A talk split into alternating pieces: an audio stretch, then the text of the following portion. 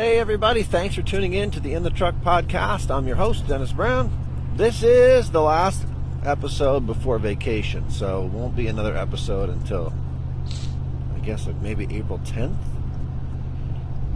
Something like that. I'll miss you guys. So I had this article. I wrote this article, and I've been trying to kind of shop it around a little bit, not for money, just for a byline, somewhere to put it. Years ago I had a blog. And I found out through that experience that most people who read blogs want menus or cancer survivor stories or dog stories or things of that nature. So if you want to write about heavier things, the audience is smaller. And then, this is maybe a little bit early on in social media when it wasn't that easy to reach out and touch people. To build an audience was a bigger task than I was interested in. So I wrote the blog, I don't know, maybe 2 years. It's still up. If you ever get real bored, shoot me a message. I'll tell you where it's at. So, you know, I talked to a couple authors who basically suggested putting that on a blog and then promoting it from there. It's not really what I wanted to do. I kind of wanted to have it to be picked up by an online publisher of one kind or another. So I sort of hemmed and hawed. The article, you'll hear about it in a minute, but the article deals with an interview that was held, about a month ago. And I thought, as time goes on, this is becoming less and less topical. And not that it's invalid, but sort of losing our frame of reference. I know I didn't want anybody reading the article saying to themselves, why is he talking about an interview from 6 months ago? So I thought we needed to do something about that. So, in trying to figure out where to put this thing that has an audience, what I realized is I have an audience. I have all you lovely people. So I don't have a blog that people read, and I don't have a news website that people want to read. I don't have a, slate.com. I will say this, I did submit it to Patriot Not Partisan. When Patriot Not Partisan first came into existence, it was an idea that intrigued me because it's supposed to be a website that is apolitical. The idea was that there would be articles from both left and right, and that people could start a conversation and get back together, and I thought, man, that's brilliant. What I found out, so I sent them an email to say, like, hey, how does this work? How do I submit? And I got a response from one of their editors.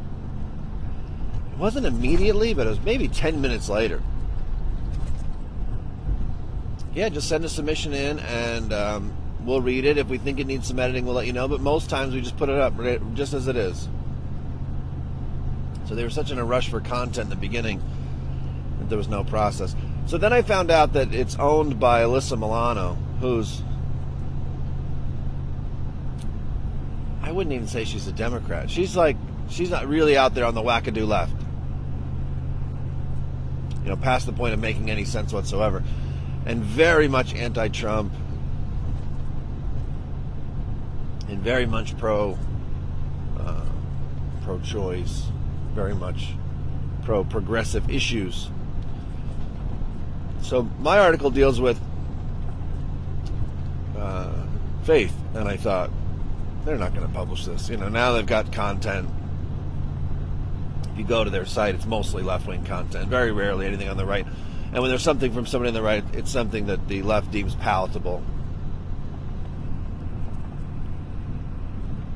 There's no controversy from the right on Patriot Not Partisan. So that's unfortunate. Maybe that's what we should do. Maybe we should start a website that actually is what Patriot Not Partisan was supposed to be. That's for another day. Maybe I'll think about that while I'm out.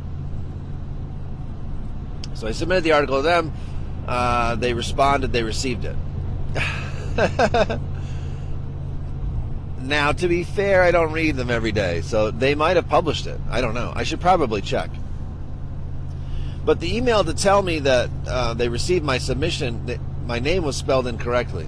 So I tend to think that even if they publish it, that they would spell my name incorrectly and then it wouldn't do me any good. Because then I couldn't say, as seen in Patriot Not Partisan, because somebody could double check on it and would find out that no such person ever wrote an article for them. So that wasn't a good start.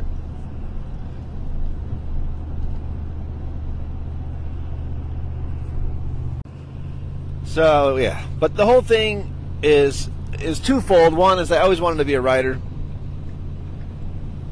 And I've written quite a bit, but never professionally at all. So I thought, years ago, I tried to actually become a professional writer, or I looked into becoming a professional writer.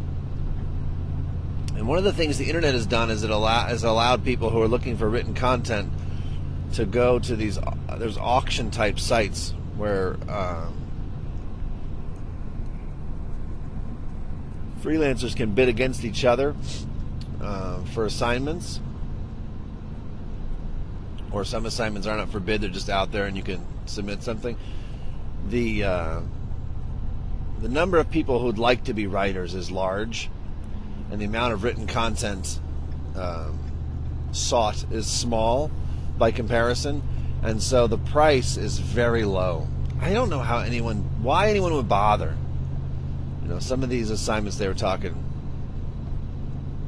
500 word assignment for 10 cents a word.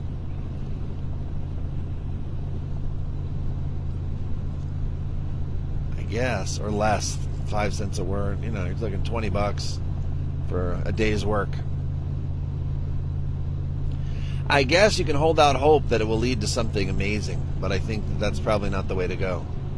I'd be curious to know if anybody's ever come through that system and made it, actually made a living, a decent living. As the left likes to say, a living wage.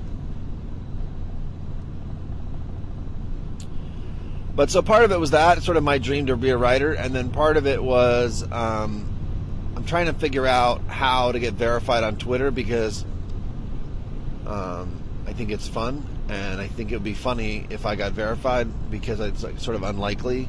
I don't have the biggest following in the world, but some of the other verified accounts don't either, and I certainly don't hold the opinions of people who normally get verified. So, but what I notice is a lot of people who are verified are journalists, quote-unquote journalists, people who've written articles for Slate and, I don't know, Huffington Post. So I thought, well, if I could do that, then maybe I could make my case that I, too, should be verified, like the other hacky people out there. But, so yeah, that was it. That was the idea. So it didn't work out. Although, if you share this podcast with everyone you know on all your social media platforms, and a lot of people listen to it, then maybe some publication will say to themselves, we need to publish that thing because it's a ton of people love it. And it's pretty good. I'm not going to lie. It's not some bunch of garbage. It could be better. Let's be honest. It could always be better, but it's pretty good. So what I'm going to do for today's podcast, for the last before vacation, is I'm going to read the article. I'm going to read it with as much dramatic flair as I can, and I'm probably going to add little sidebars and notes into the mix because, you're not reading it. I'm reading it, so I can do that. So, all right, so here we go. Without further ado, I called the article Everyone Believes. Obviously, when you actually publish something, they change the headline and they'll make it some sort of clickbait nonsense. But yeah, my title was Everyone Believes. So here we go. The debate between creation and Darwin's evolution, which once was actually being contended by great minds on both sides, has been settled. Creationists have surrendered the flickering flame of the idea. Sorry. Creationists have surrendered, and the flickering flame of the idea is kept alight, for the most part, by uneducated people who cannot contend with the leaders of the evolution side of the debate.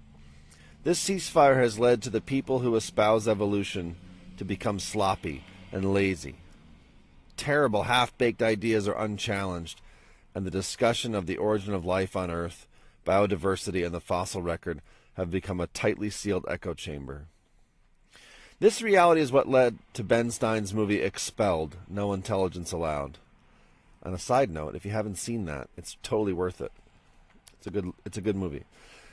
The movie's climax, in case you missed it, shows Mr. Stein interviewing Richard Dawkins, the author of The God Delusion. And he uses Columbo-like tactics to walk Dawkins right into the ultimate trap. He gets Dawkins to answer for how life originated.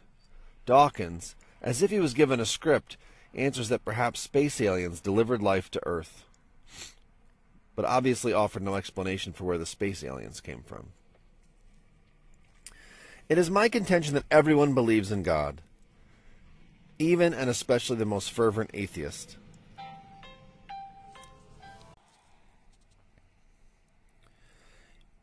Dawkins needs God to explain life on Earth. Astronomers need God to explain the universe. Anthropologists need God to explain the fossil record, and biologists need God to explain the observable flora and fauna on Earth. They rename him, of course. He becomes, quote, billions of years, unquote, or, quote, space aliens, unquote, or, quote, genetic mutations, unquote, or, quote, unexplained phenomena, unquote. On February 20th, 2018, Brett Weinstein and his wife Heather Heying appeared on a popular podcast, The Joe Rogan Experience. Both Weinstein and Heying were biology professors at Evergreen State College until the former ran afoul of the social justice warrior Jacobins who attend the institution as students. The events subsequent to the college's day of absence, a day when only non-white students, professors, and staff were welcome on campus, thrust the pair into the national spotlight and out of their respective teaching positions. In the aftermath, the pair have become vocal about their opinion that the cause of social justice has gone too far. Despite their active promotion of social justice prior to their ouster, it would seem they did not realize the ferocity of the monster they'd helped create until it turned on them. Their purpose in appearing on Mr. Rogan's podcast was not to discuss society or their trials and tribulations, but rather to discuss biology, evolution, and human sexuality. It seems fitting that they would discuss these issues as it is the area in which they're experts. The ensuing discussion was fascinating in a few ways, but mostly it was remarkable that the two atheist, evolution-believing biologists invoked God on more than one occasion and were unchallenged. The reason? As I stated previously, everyone believes in God. Evolution, as taught, is a process by which external environmental pressures and random genetic mutations stretched out over billions of years leads to diverse symbiotic ecosystems from a mysterious, spontaneously self-generating single-celled organism. Simple enough. The process is amoral, shows no preference, and has been littered with extinctions and carnage from the beginning. God has no place in this arena, certainly not a loving God. And yet, during the course of the podcast, Weinstein was discussing the unusual case of the human female among all female primates. It seems that the human female is the only one who shows no outward signs of fertility, and in fact, is unable to reliably predict her own fertility. The question, of course, is why? Why would this gradual process of genetic mutation and adapting to environmental pressures lead to a being with a period of fertility that was not transparent? This is curious, especially considering that every supposed relative of human beings advertises its fertility with outward signs recognized by males at the appropriate time to mate. Weinstein's explanation? A moral and loving God who is looking out for the physical and emotional well-being of human females. Does this surprise you? It shocked me. He didn't use those words, of course. He simply stated that it was his belief that evolution had led to women hiding their fertility to defend against violent rape. The snag is that evolution doesn't care about any individual's physical or emotional security. A species survives if the member reaches sexual maturity and reproduce. That is it. If evolution were to step in and protect female humans from forced reproduction, why then has it not been similarly kind to ducks? Of course, I don't know if you've ever seen ducks mate. This isn't the article. This is me talking to you. All duck sex is rape.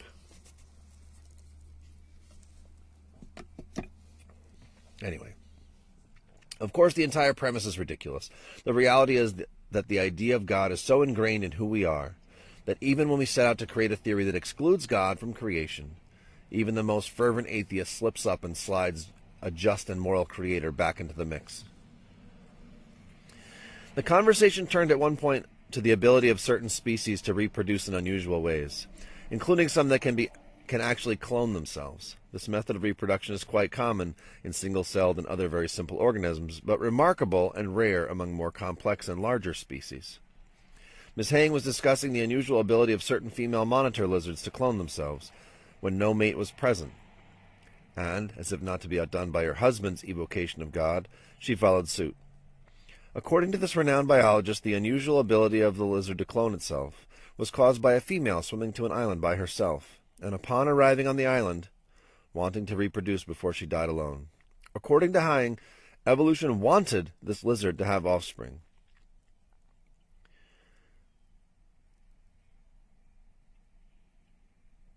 Science is about experimentation, and luckily for us, this particular theory of evolution, providing an individual with the ability to spontaneously clone itself, can be tested. All we have to do is isolate one female of every species on Earth and wait for them to start having babies. Easy, right? You can imagine, right? A female bear swims to an island, gets stuck there, can't get off. It's gonna die and not have any babies. Evolution's not stepping in. It strikes me as particularly interesting that a professor of evolutionary biology, who states that she studied at the feet of the giants of the field, would invoke a moral and empathetic force. Aren't the proponents of rationality in science the very same people who openly mock Christians for believing in the virgin birth of Jesus? God interacting with a human to allow her to become pregnant without traditional intercourse, leading to an egg fertilized by sperm. Oops. Is laughably ignorant to these people and simple-minded to proponents of evolution. And yet, a professor, a leader in the field, publicly proclaimed that evolution reached down its warm, compassionate hand from the heavens and granted a virgin birth to a monitor lizards. This assertion went unchallenged by her husband, the host of the podcast, or a single member of the evolutionary biology community in the days following. How is this possible? How can it be that two leaders in the field of evolutionary biology could publicly proclaim that evolution has the same qualities as God the Creator and not be challenged by the community at large? There is only one explanation that makes sense when considering all the evidence. Everyone believes in God. The presence of a moral, just, compassionate, creative force is so overwhelming that even those who profess disbelief cannot ignore it or avoid attributing extraordinary anomalies to it. So there you go. That's the article. There's another phenomenon I left out of the article because it's kind of mundane and boring. And you can prove this, and I proved it this weekend. Excuse me. So if you say something like, all atheists believe in God, publicly, atheists will attack you. You become very upset. So Matt Walsh is a Christian blogger who's had some success publishing things. So I reached out to him on Twitter.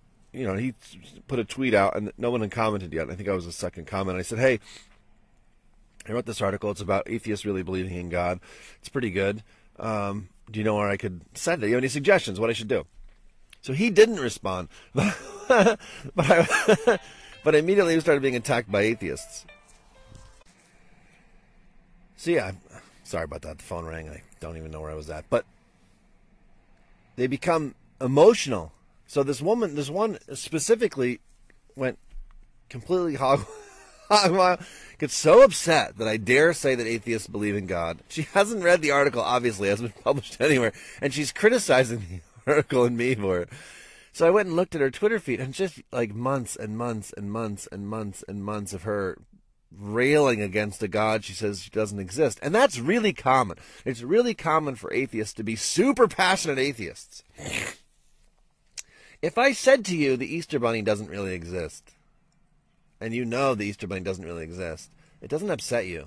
Or if I said to you, hey, you really believe in the Easter Bunny, you wouldn't get upset. You wouldn't get mad. You wouldn't dedicate a Twitter page to it because you don't believe in the Easter Bunny.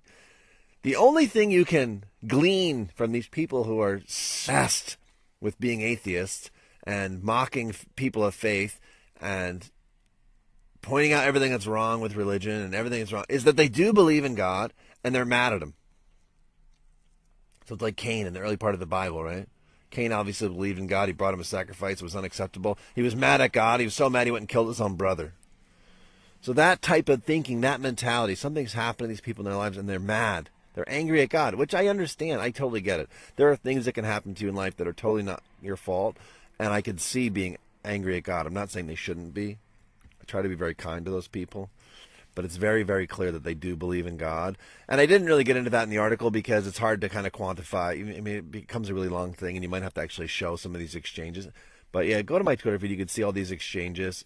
The most recent one was from yesterday and the day before. But if you go back further, it's like an ongoing thing in general. And I try to stay as calm as possible. I try to be as nice as possible.